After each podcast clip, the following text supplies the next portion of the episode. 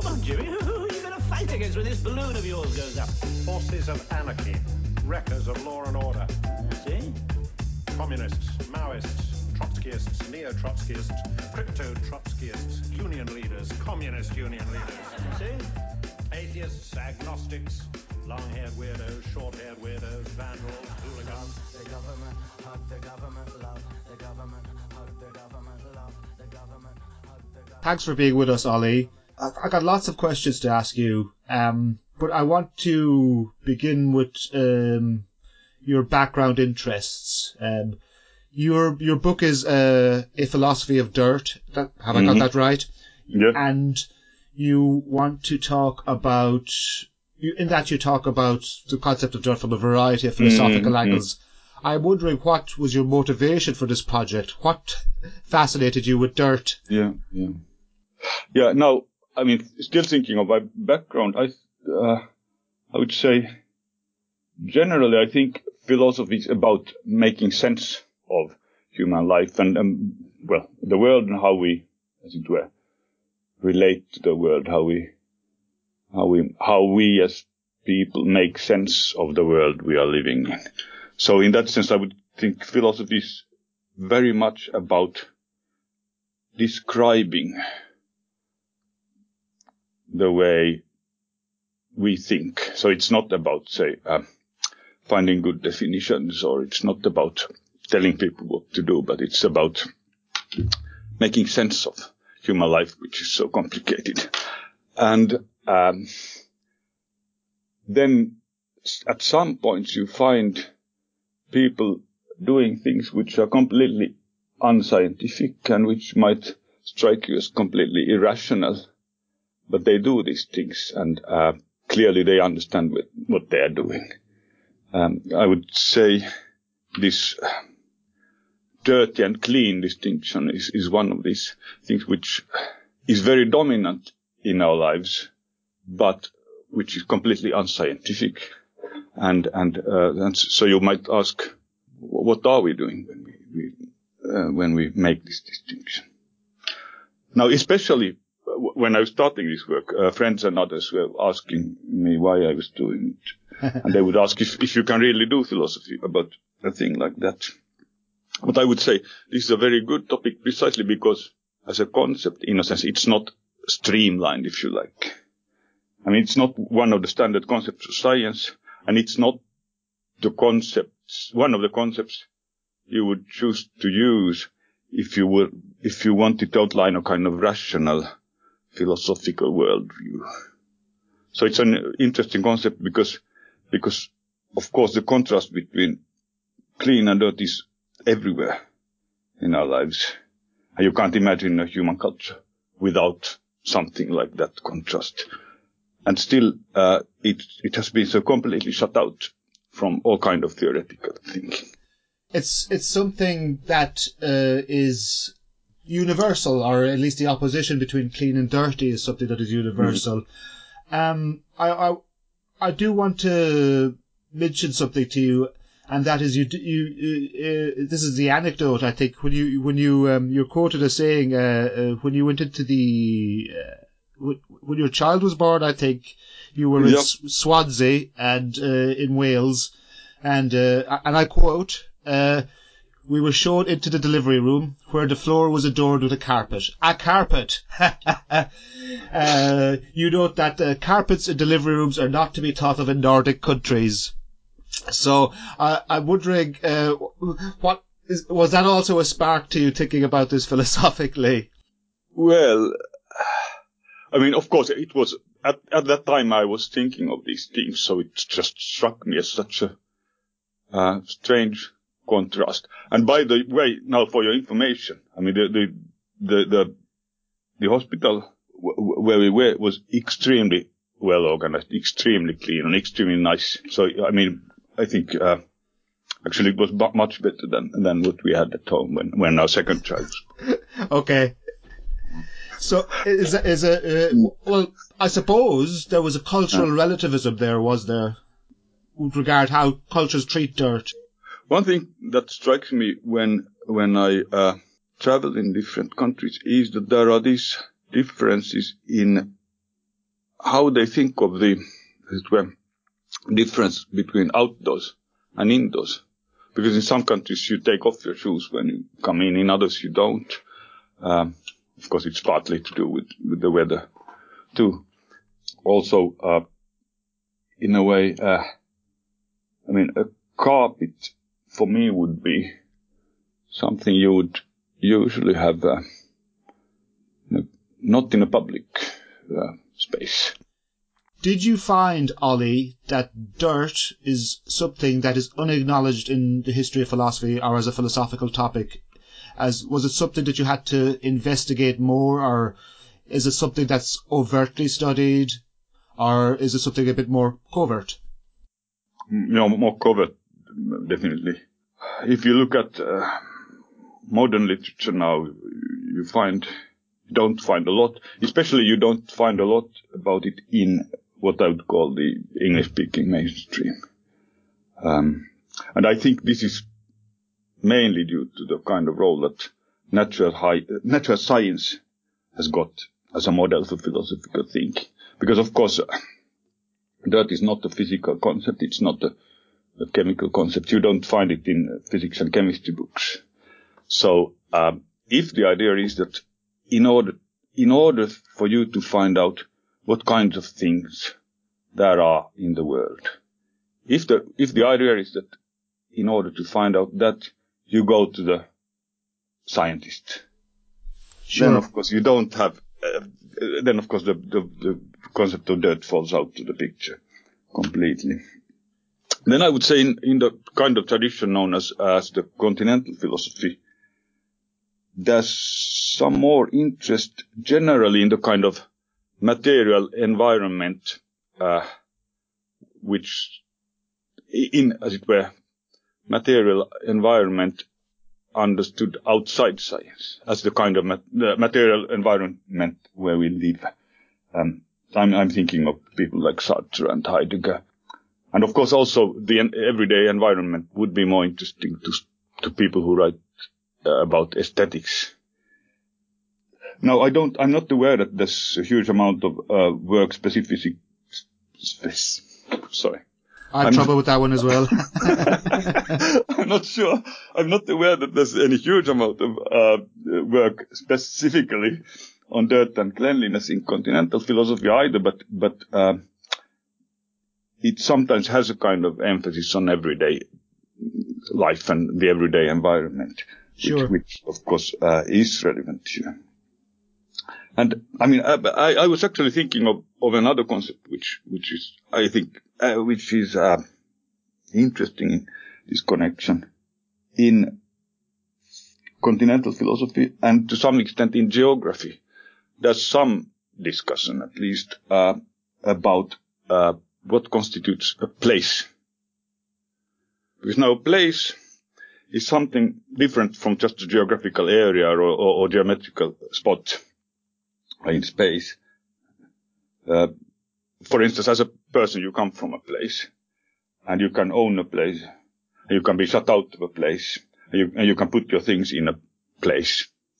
So that's a kind of, so it's not something which you would uh, define geometrically or geographically. Um, that's a kind of network of human activities, and then the place is a kind of nodal point in that net, if you like.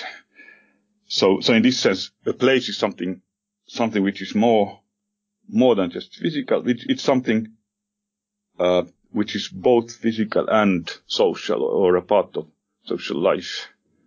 Um, and you wouldn't really understand what the place is un- unless you have both parts of this picture. And I think something similar, uh, applies to, to the concept of dirt. It, it's something physical, but also, at the same time, um, we we would not really understand what it is unless we understood the kind of life which, which plays out around it. Okay, so then, um, when you were doing your research, uh, when you were looking into the, these, uh, these these these these these philosophers, um, What, who were the, who were the key thinkers that you thought informed you most, or that you thought had considered the nature of dirt? it's interesting that historically dirt was recognized as a topic quite early. So actually Heraclitus, who was um, one of the first uh, very early Greek philosophers, wrote something about it. But perhaps it's best to start with Plato, who actually identified dirt as a, as a problem or as a kind of stumbling block for his own enterprise. That makes sense. Yeah, because he asks, you see this, because because in, in one of his dialogues, he asks whether dirt has a form. Now, of course, uh, and Plato is known for what's often called the doctrine of forms, um, or doctrine of ideas. Uh, the forms were quite central for him for many reasons. One was that without the forms, you can't really think, or at least you can't, you can't think of anything universal. You can't think of general concepts. You can't use concepts like human being. Uh, so we understand that two human beings are the same. That is, they're both human beings because we understand that they have the same form. Sure. And similarly, we, we, we, we, uh, see that two geometrical drawings are the same, um, figure because they represent the same form, the circular form. So that's one thing. You can't, so forms are like concepts. So does, does dirt present a problem to Plato? Yes, because then that's this other point he's making, uh, because the forms are also uh, kind of ideals of perfection. So no one has ever seen an actual perfect circle, and if you try to draw one, you never succeed. Um, but you can see that your circle, your drawn circle is not perfect, precisely because you have this idea of what the circular form is. So the perfect, the, the circular form is, in a sense, the perfect circle. And the perfect circle is, in a way, a more real circle than any circle that you'd want to draw. So the forms were concepts, but they were also ideals or forms of perfection. And now, then the next question for Plato is, so does dirt have a form? And what would that be like? And could you imagine perfect dirt? But then, of course... That's just got to be really dirty. yeah, yeah, but the point is, of course, dirt is precisely one of the many ways in which things are not perfect. It's imperfect, yeah. Yeah, so so uh, so it would be like um, falling short of the form, falling short of perfection. So is there a form for for formlessness, as it were? He was he was asking the same question about other things, which call which he called the other.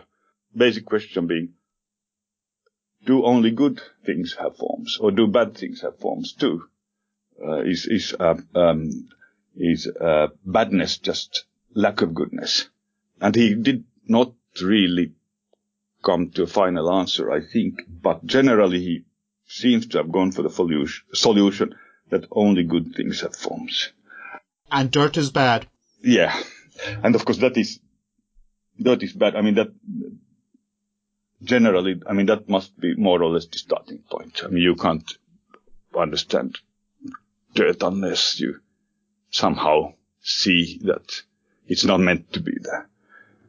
Okay, now no, we have Plato here. And he, of course, w- was very important for the, actually for the emergence of, of European science in, in the sixteenth century.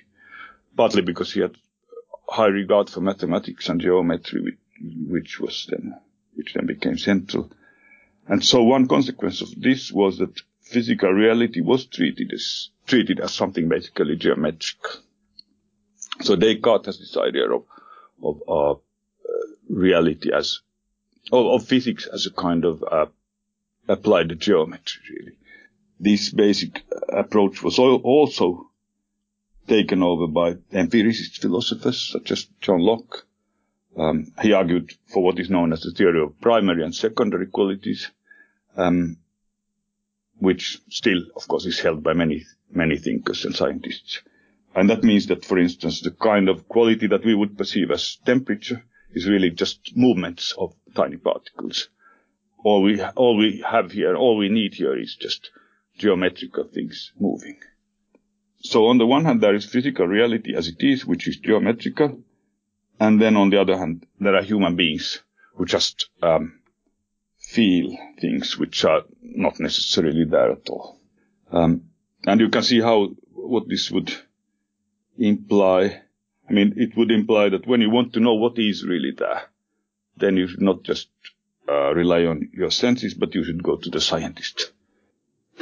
And so this means, when, when it comes to dirt, this means that there is no such thing as dirt, because there are just particles or particles, atoms. Yeah, right. Yeah. Yeah, so dirt is a byproduct of, uh, I don't know, material processes, if you're a scientist. Yes, and then, yeah, and precisely. And then, of course, there's this other fact that uh, we just don't like certain material processes, or, or we react to them emotionally. Um, and that is actually what, what then, uh, for instance, Sigmund Freud would say. I mean, he, I mean, he agreed that dirt is not the really existing thing. But he argued that uh, dirt is something which we, as it were, project on reality. It's a kind of emotional subjective state, state, yeah, subjective emotional state which we project outwards. Okay, so so there seems to be an opposition between, well, well, this type of thinking that you've had to engage with, or the history of the philosophy, is deeply oppositional. It's deeply oppositional. You have subject, object, clean, yeah. dirt, mm, mm, uh, mm. moral, immoral. So, uh, I, yeah, I'm wondering, um, you know, when you look at all those thinkers, uh, what makes that that what makes that distinction? Do you think? I mean, you've got nature and culture as well going on mm. here. What, mm. make, uh, what makes that distinction? Why do we think of dirt as the opposition to cleanliness? I mean, all these oppositions. We have a subjective and objective, fact and value, and so on. I mean, they are there, of course, because they do a job, right? So it's not, it's not as if we should somehow, you know, get rid of them. So the question is, what is the job that they, they do, and when do you need them, when do you not? Now, and clearly, for instance, in science, you don't need the opposition, dirt and clean, uh, dirty and clean. Right. So, like, yeah. So, dirt would be, I don't know. Yeah. So, so, so, food would become fetid, uh, food would become stale, and would smell bad. That would be a result of uh, chemical processes. No, no. Of course, in in the laboratory, you need to clean your equipment very carefully. But then, in the final product, the, the scientific article, you don't speak about that. You just look at the, the end result, and there you don't have. have the idea of goodness and badness. Right. But, but of course, uh, in ordinary life, you can almost never do anything without somehow this distinction coming in. And now, and if you ask me why it's there, I mean, lots of things, lots, lots of things. Um, of course, that's, that's, that's simply the health, health issue, right? But, but I would not say that's, that's the main issue here at all, because, because most of the time, uh, when we clean things, it's not because of health considerations.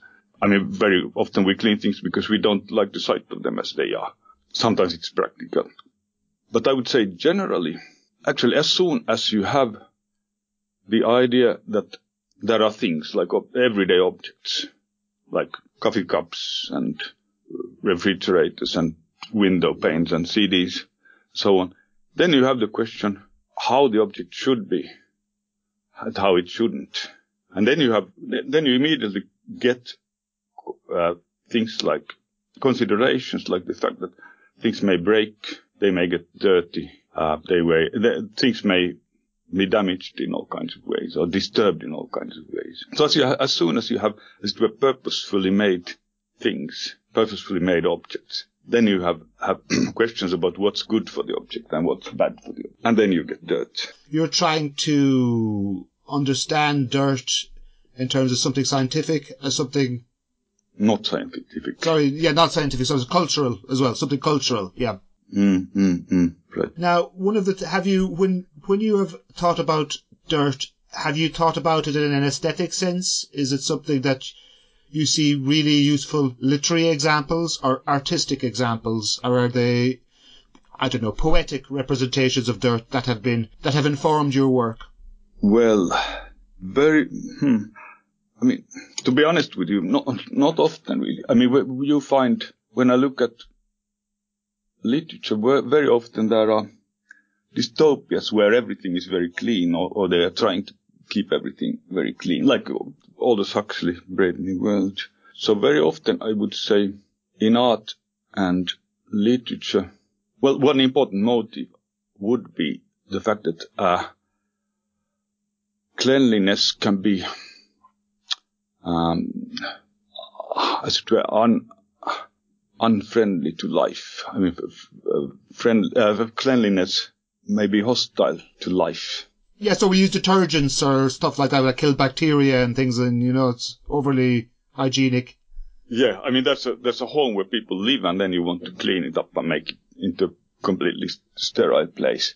So I think that's a very, very usual motive in literature, and then they react against it, which in a way is a good thing, because, of course, for instance, uh, Huxley was writing when uh, there were all these campaigns for uh, hygiene, which in some sense were a good thing, of course. Obviously they were a good thing.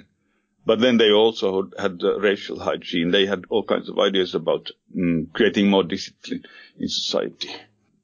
Part of this literature reacts against that kind of thinking. But I would, I mean, for my own part, I think today perhaps that's not that the main problem we have. I mean, you do mention uh, uh, Serrano, I think. Yes.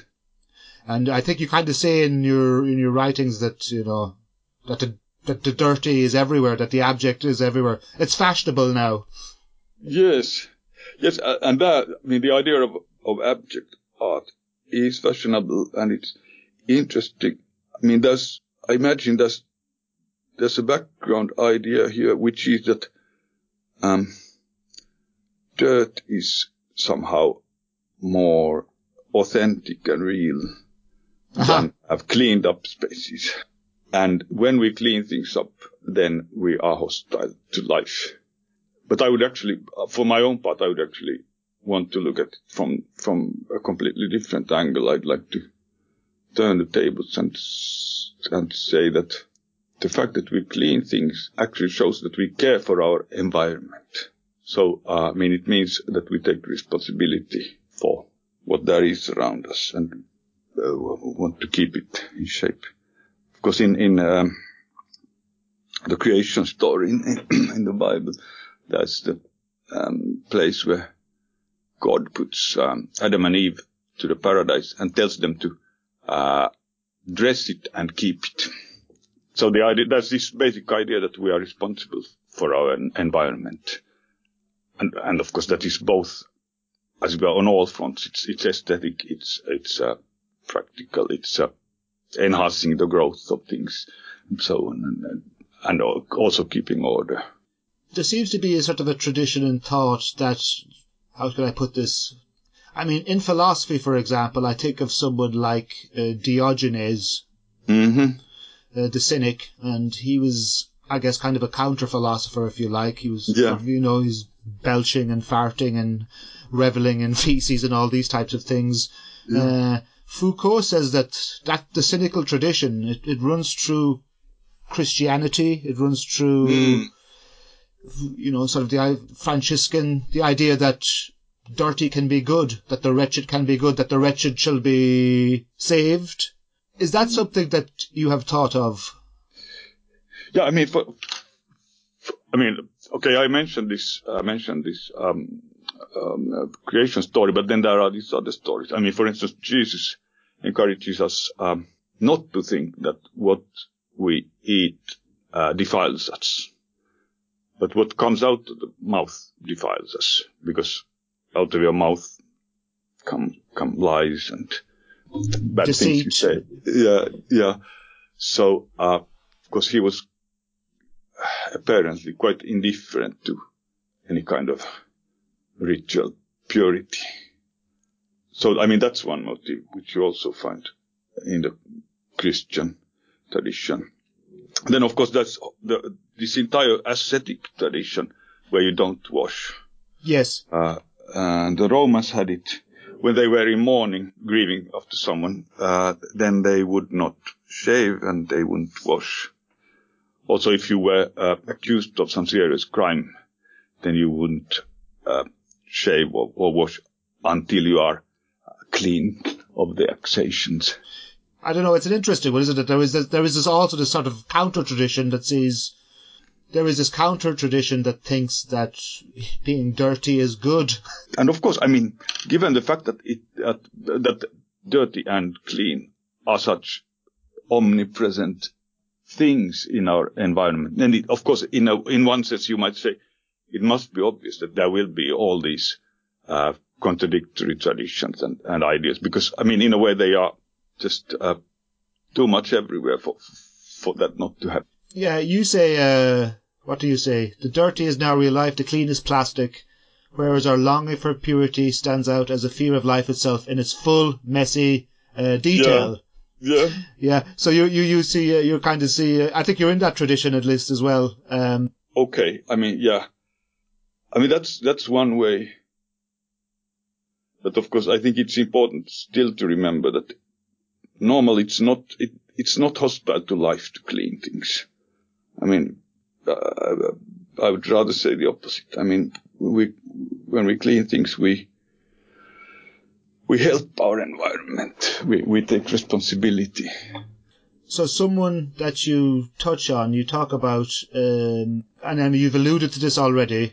You talk about uh, Mary Douglas, mm-hmm. and uh, Mary Douglas uh, was the anthropologist, and she looked at anthropological discourse on cleanliness and and and and, and, mm-hmm. and dirtiness, and she famously said that uh, dirt is matter out of place. Mm-hmm. What did That's she your... mean by that, and yeah. what do you yeah. think about that? What? Yeah, and she also said that dirt is in the eye of the beholder, precisely because it's nothing else but just matter out of the place. It's just subjective, yeah. Uh, yeah, I mean, her general idea is that we have a kind of, as it were, general world view or a vision of a world order. Each, every culture has it. And in this order, everything has a place. And then when, when things go to wrong places, then we uh, think of them as uh, polluting or impure. Um, uh, so in the end, Uh, what this comes down to is that uh, dirt is about the symbolic order of the world. Now, I, I mean, I think she's onto something important, but I, I don't really believe she gets it right. I mean, first of all, I would say uh, dirt is, of course, a symbol in many kinds of ways. Before you can understand a symbol, you must understand what the thing is. So it, you can't just start by saying that it's a symbol, because that's, that's something else behind, which is, as, uh, as I said, it's, it's a kind of material reality, which, which has to do with, um, how objects and things work for us, um, how, uh, how we identify what's good and what's bad for everyday objects. Um, anyway, yeah, so Douglas had this idea that, uh, dirt is just a symbol, and her famous example is uh, placing shoes on a dining room table. So she says um, shoes uh, on the floor are not dirty. To place them on the dining room table is dirty. And now, of course, we, we very naturally uh, naturally agree, but I would say mainly because we are now thinking of uh, dirty shoes and not new shoes straight out of the box. So, uh, secondly, of course, uh, shoes on the table, clean shoes on the table would be matter out of the, uh, out of place, but they would not be dirt. Um, so it would, me- it would be messy to, to place, uh, shoes, your shoes on the table, unless you're supposed to, of course. Uh, but, um, it's not dirty as such. So I think Doug, one problem is Doug, one problem with Douglas is that she's very fond, fond of her own thesis, which is that dirt is really disorder and, and this, it's symbolic disorder. So then she simply runs together all kinds of disorder. Um, she thinks they are all the same. Dirt uh, for Douglas is something, uh, essentially bad. It is disorder. It is. Mm, it mm. represents disorder. It represents mess. Yeah. how would you try and reconfigure what Douglas is saying? You have some misgivings about Douglas. Mm-hmm. What do you think would be a better alternative? Now, first of all, I mean, my misgiving would be that we are not opposed to dirt because dirt is a symbol of bad things. We're not opposed to dirt because dirt is a symbol of disorder. We, are, we But we think of dirt as the symbol of bad things because we are opposed to dirt. So here, as where the causality goes the other way. I mean, still, I think, you know, she she she has lots of uh, intriguing and good things to say, but but um, I think she's too much too, too much stuck with with her her uh, thesis that um, you should explain dirt in terms of disorder. Now, I I, I already said something. Uh, I mean, as I said, um, we have this general idea which more or less Uh, determines everything we do practically. There is this idea that there are things which are good for the objects around us. There are things which are bad for the objects around us. Now, of course, I mean, sitting here, for instance, in this room where I'm sitting now, um, actually everything here is man-made. And, and everything here is uh, made to look exactly the way it does. It, everything is purposely made to look in a certain kind of way, and not in another. Uh, and everything is purposely made to uh, function, to function in a certain kind of way. Then it's also typical of man-made objects that they are, they either are the way they should be, or they uh, are in a way they should not be. So things can break, and they can be chipped, and they can be damaged in all kinds of ways.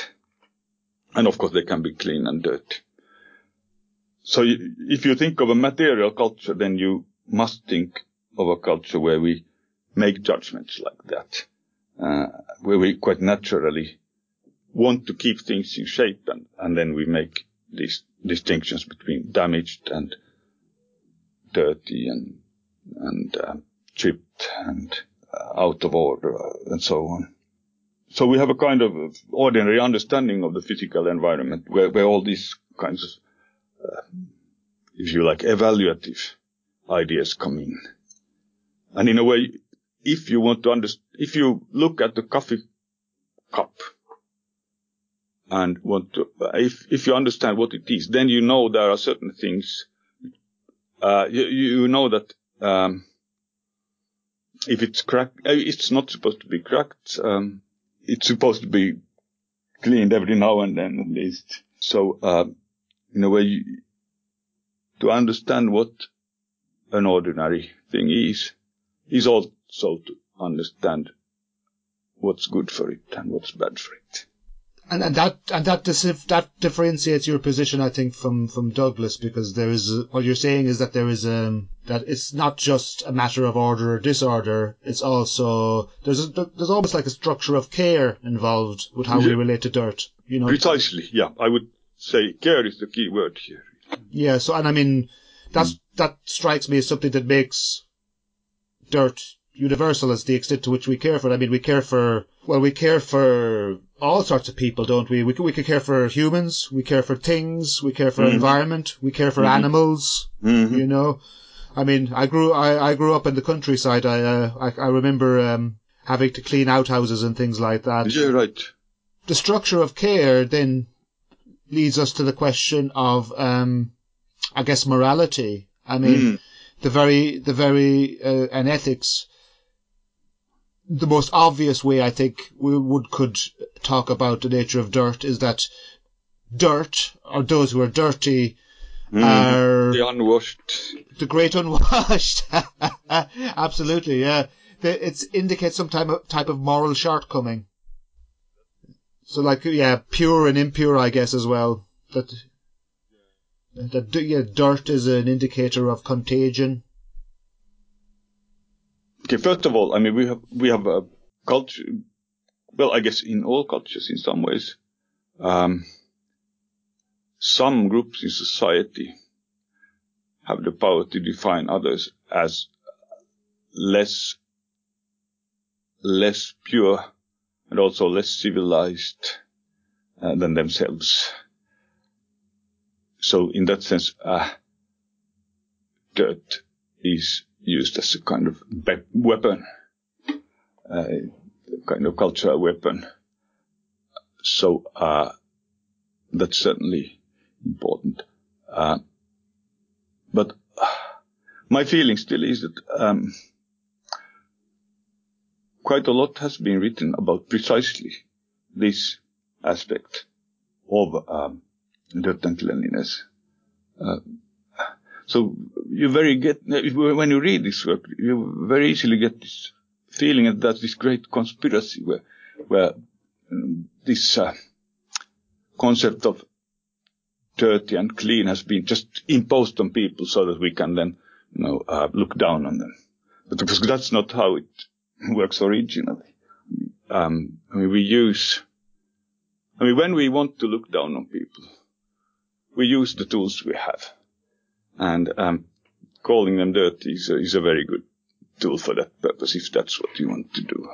Uh, but uh, that's not how. That's not where this whole idea of dirty and clean originates. It originates in all, uh, in everyday life. Then we use it elsewhere.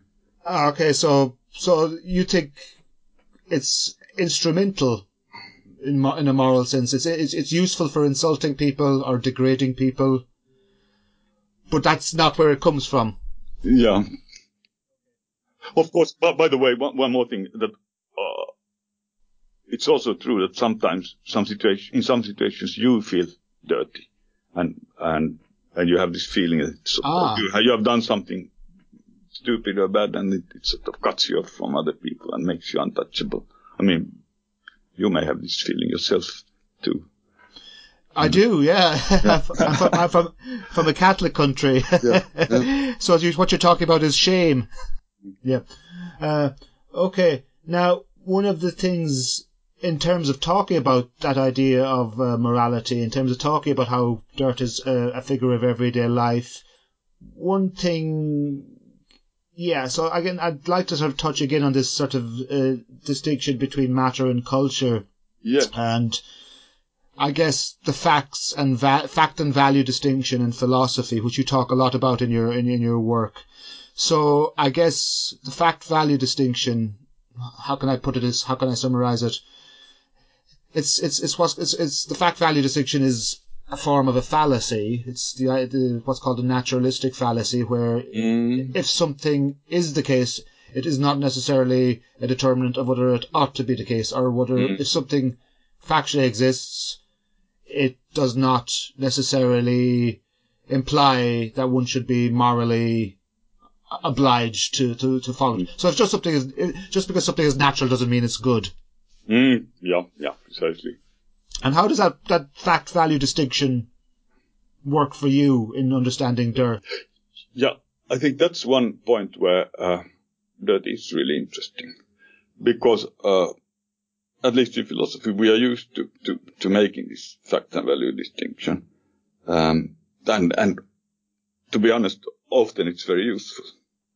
Um, um, and then, for instance, we would know that... Um, Science, science tells you that the earth revolves around the sun, but it doesn't tell you if it's a good thing that it should revolve around the sun. Right. Uh, um, okay, and science tells you there's this substance on my hands, which is, which I would call dirt, but uh, science doesn't tell you if it's a good thing or, or a bad thing. Now, what's interesting about dirt here is that it clearly uh, doesn't fit into this um, uh, fact and value distinction at all. Uh, Mary Douglas says, um, uh, "Dirt is in the eye, uh, in the eye of the beholder," but but it really isn't, because say if you you have uh, a lot of uh, unwashed dishes uh, in the sink, you can't just go and say, well, it's subjective. Uh, uh, Quite of course, right, I yeah. mean, people are, some people are more, more sensitive to, to uh, dirt than others, but, but still they would all agree that, um, the dirt is there. So in that sense, it's not just subjective. Uh, it's there. Um, it's a fact in that sense. But then on the other hand, if you want to understand what kind of a fact it is, then you can't really do that without taking in values. Of course, it's quite central that dirt is something that normally should not be there. I mean, if you wash your shirt because, oh, if you wash your shirt because you want it to be clean, no one is asking you any questions. You know, if you purposely go and smear dirt on your shirt, then they'd start asking questions. And you, you might have some good reason for, for that, but, but you always need a reason. So if you clean things, you don't need a reason. Make them dirty, you need a reason. I mean, what do you think has been your main contribution, then, to our understanding of dirt? Yeah, I mean, first of all, it's, as I said, philosophy is about making sense of human life. So, for instance, it's not about finding a good definition of, of dirt and then seeing if it applies in different cases. Because I think people already know how to use uh, these words. So I don't need to do that. I would say how, um, I mean, my, my, the difference I see between what I have been doing and what others, most others have been doing is that, um, others would usually focus on things like disgust, the symbolic uh, dimension of dirt, um, the idea of bodily integrity and how dirt uh, is a threat to your integrity, plus plus the general idea that um, worrying about dirt is real, may in some ways be destructive or, or hostile to life. Now, my, I would say mm, my, my my approach is different. First of all, as I said, because I think it's important to emphasize that cleaning is about caring for one, uh, one's environment. Cleaning is about caring for one's environment. Then secondly, uh, I've been mainly focusing on everyday objects. So uh, dirt is um, about how we care for the, for the everyday environment. Um, I mean, looking more closely at this, to be dirty is a shortcoming, as, as we already said. Then, uh, in a way, to be dirty is like being damaged. It, also, it's somehow, it's, it's a bit like being moist or wet or humid, because there's a thing, and there's, then there's something else which adheres to it. So there's a kind of master object, and then some kind of disturbing substance. Uh, sometimes this is a kind of uh, practical disturbance when, when uh, for instance, something is actually clogged, or, or you have a C D and it has, uh, you can't play it. But often it's just a matter of aesthetics. It, it thinks that things don't look the right way. So uh, the main point here is that when you think of dirt, when you judge if something is dirty or clean, you mainly look at the object itself, the master object. So if you understand what kind of an object it is, then you can see if it's dirty or clean. And I mean, unless you know how, how a C D is played, then you can't actually know if it's dirty or clean. Plus, uh, of course, you clean things differently depending on, on what kind of an object it is. So you don't use sandpaper to clean the C D. So there's a kind of distinction between the master object as it is, or as it really should be, and then the, the extra, extra thing, accidental substance, which should not be there. And then this, of course, means that part of the, part of what you do when you make these judgments is that you try to assess what kind of an object. And now that here's, here's something I heard from kind of colleague who, who works at um, a big national library. And she said, um, and they have uh, techniques for cleaning books. So they, they have custom-made vacuum cleaners for books, and you can even wash them and, and iron the pages. And now, earlier, some years ago, uh, the, the ideal was still that you should try to have clean books. So the ideal would be the new books. You would, you should clean books in the way that they look more like new books.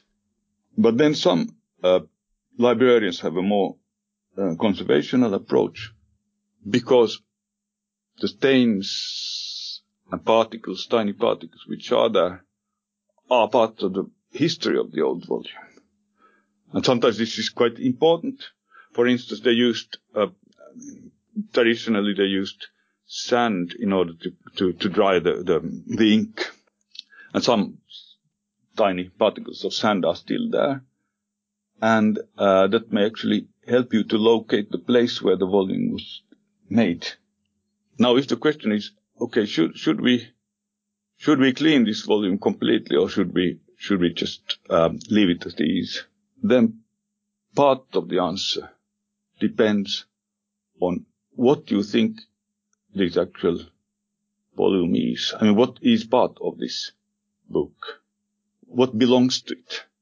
And what, what, what's a kind of extra thing, um, removed? Uh, I mean, we also make this difference, uh, we also make this distinction between patina and, and, um, stains. Um, but of course, that's, I mean, technically speaking, patina and, and dirt are just the same thing, or more or less the same thing. I, sp- I suppose I'm just wondering, do you, did, does your research on dirt make you think of the environment, or how we can tackle environmental questions, or has it made you think of the environment in a global way? This, perhaps this might be neither here, here nor there, but now one thing that it seems to be that I'm seeing more clearly, or the fact that as it were, the human perception of the world is, as it were, value laden in a much, much more thoroughgoing way than, than I've been, I've, I've realized. I mean, if you think of, um, what I said about ordinary objects, that's this idea that, um,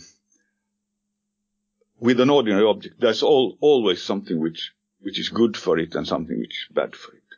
And it looks, seems to me now that, uh, you know, we just can't help seeing the world in this kind of way. I mean, there, we, I mean, as it, I mean, if you, if you like, a, if you like a, plat- a Platonic twist on, on this, then I would say we, our perception of the world is, is that through the good.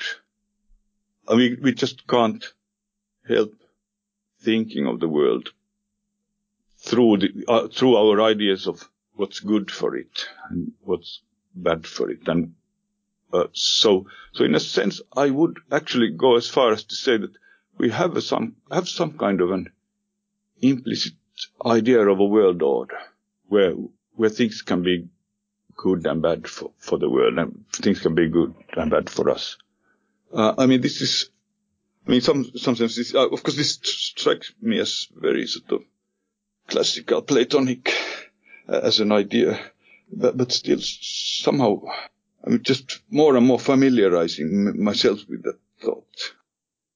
I would, I would, I, I actually still, I would want to have your opinion about that last thing, uh, thing I said about, you know, coming into a more Platonic kind of view of things. Well, I mean, what, what, what do you think of that?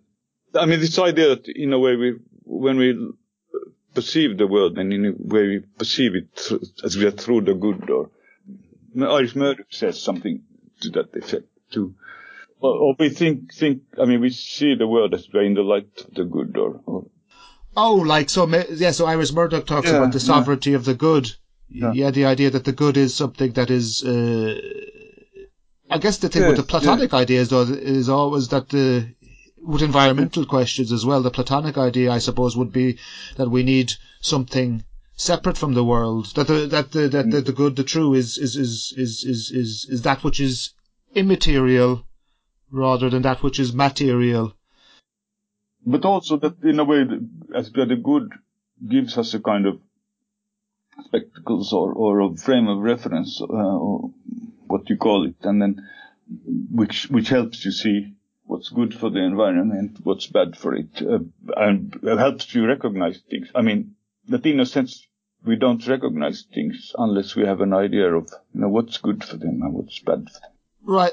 Yeah, so we need a sort of a pre-established idea where we talk, we have a sort of a schematic uh, understanding of what is good is bad. Or or at least impl- implicitly. I mean, perhaps not that we have uh, explicit ideas of, of, of, of the good, but somehow in the back of our minds, somewhere, we we presuppose it. I don't know. I mean, what, what do you think?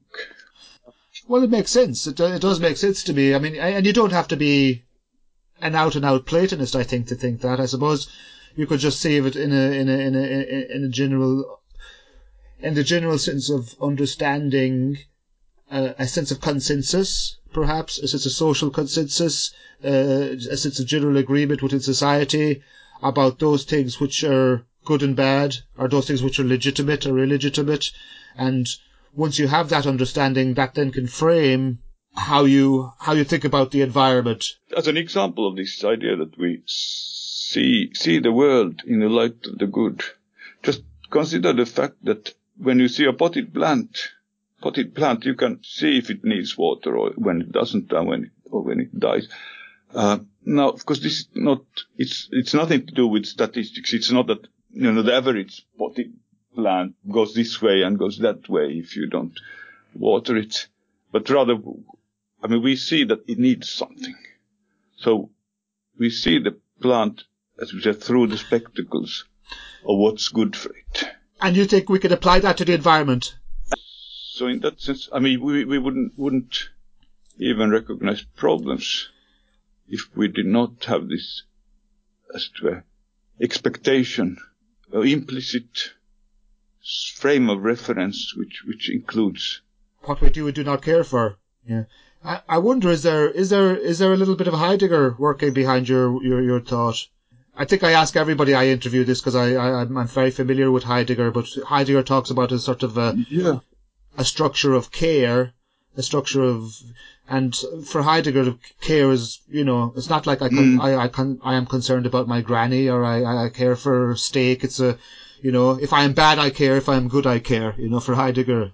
Yeah, yeah, yes, yes. I mean, um, I think one translation they have used is uh, uh, concernful engagement. Yeah, I mean, I, I, I read Heidegger. I mean, I personally, I think he's perhaps too difficult for me generally to to, to to base my entire philosophy on him. But but I I think uh, the tradition generally where where he works interesting things to say, especially about the environment. Um, someone I actually um, read and who made a great impact on this work is is a Norwegian philosopher, Jacob Miller, and and he well he. He's using Heidegger, but he also is, he's also using Wittgenstein and Marx. His main, main emphasis is this idea that we understand our environment uh, through practices. He also took up this um, example, uh, which I mentioned, um, the concept of a place. Nothing is, so nothing is really a place unless you do things around it. Uh, yes, yeah, so yeah, it's nothing is yeah. A place is the activities you do and the practices you do, rather than just the the, the things within it. Yeah, I suppose. Right. So it's oh, it's the activities together with, you know, as a physical spot, and yeah, there we are. Now, we've talked about sort of environmental. We talked about ethics and uh, aesthetics. Uh, we've talked about the other branch of metaphysics, uh, politics. Uh, uh, has this has the role of dirt? Have you considered the, the political ramifications of your analysis for... I think you should, you should... I mean, if you have some ideas, I, I'd, I'd love, love to hear you. Um, I, I mean, of course, I mean, of course, there are political uh, political uh, associations with this, though I'm not sure if they would have to be that way. But, of course, there was this general idea that to be radical, if you are radical, then you... think fight, uh, cleanliness is hostile to life, and if you are a fascist, then you are also very cleanly, and uh, well, you, then you want eth- ethnic cleansing and, and that sort of thing. So, so of course, there are these popular associations in this debate, but I, well, I don't think they are very helpful.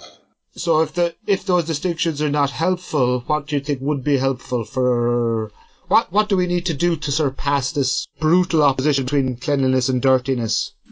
Well, of course, I mean we have we have we have culture wars, right? In some sense, so any issue which is taken up, general debates tends to be part of, become part of those culture wars, and and perhaps um, hmm, that's something you just can't help, um, but.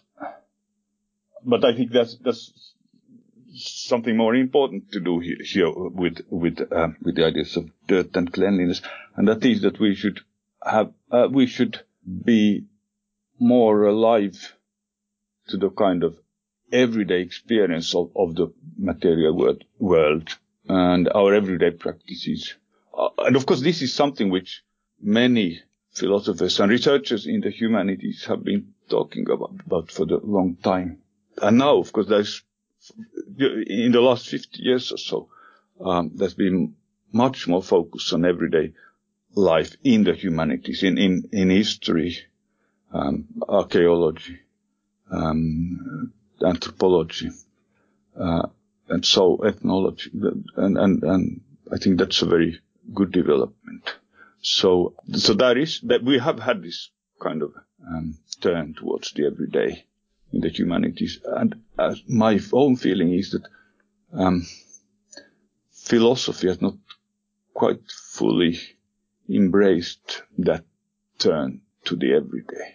Uh, so, um, I mean, I would advocate the kind of rapprochement between philosophy and the other humanities. And if you like, I mean, that, that is a kind of political issue, because it is about, uh, well, what kinds of things are meaningful and good to do. Let, let, let's leave it at that. I think that's a really good place to end. Uh, let's leave it with a question. Yeah. Thank you very much for your time, Ollie. Pleasure. Come on, Jimmy. You're going to fight against with this balloon of yours. Thank you for listening to The Well. Our theme tune is Love the Government by El Papa Giraffe and is licensed under Creative Commons. You can follow us on iTunes or your preferred podcast app.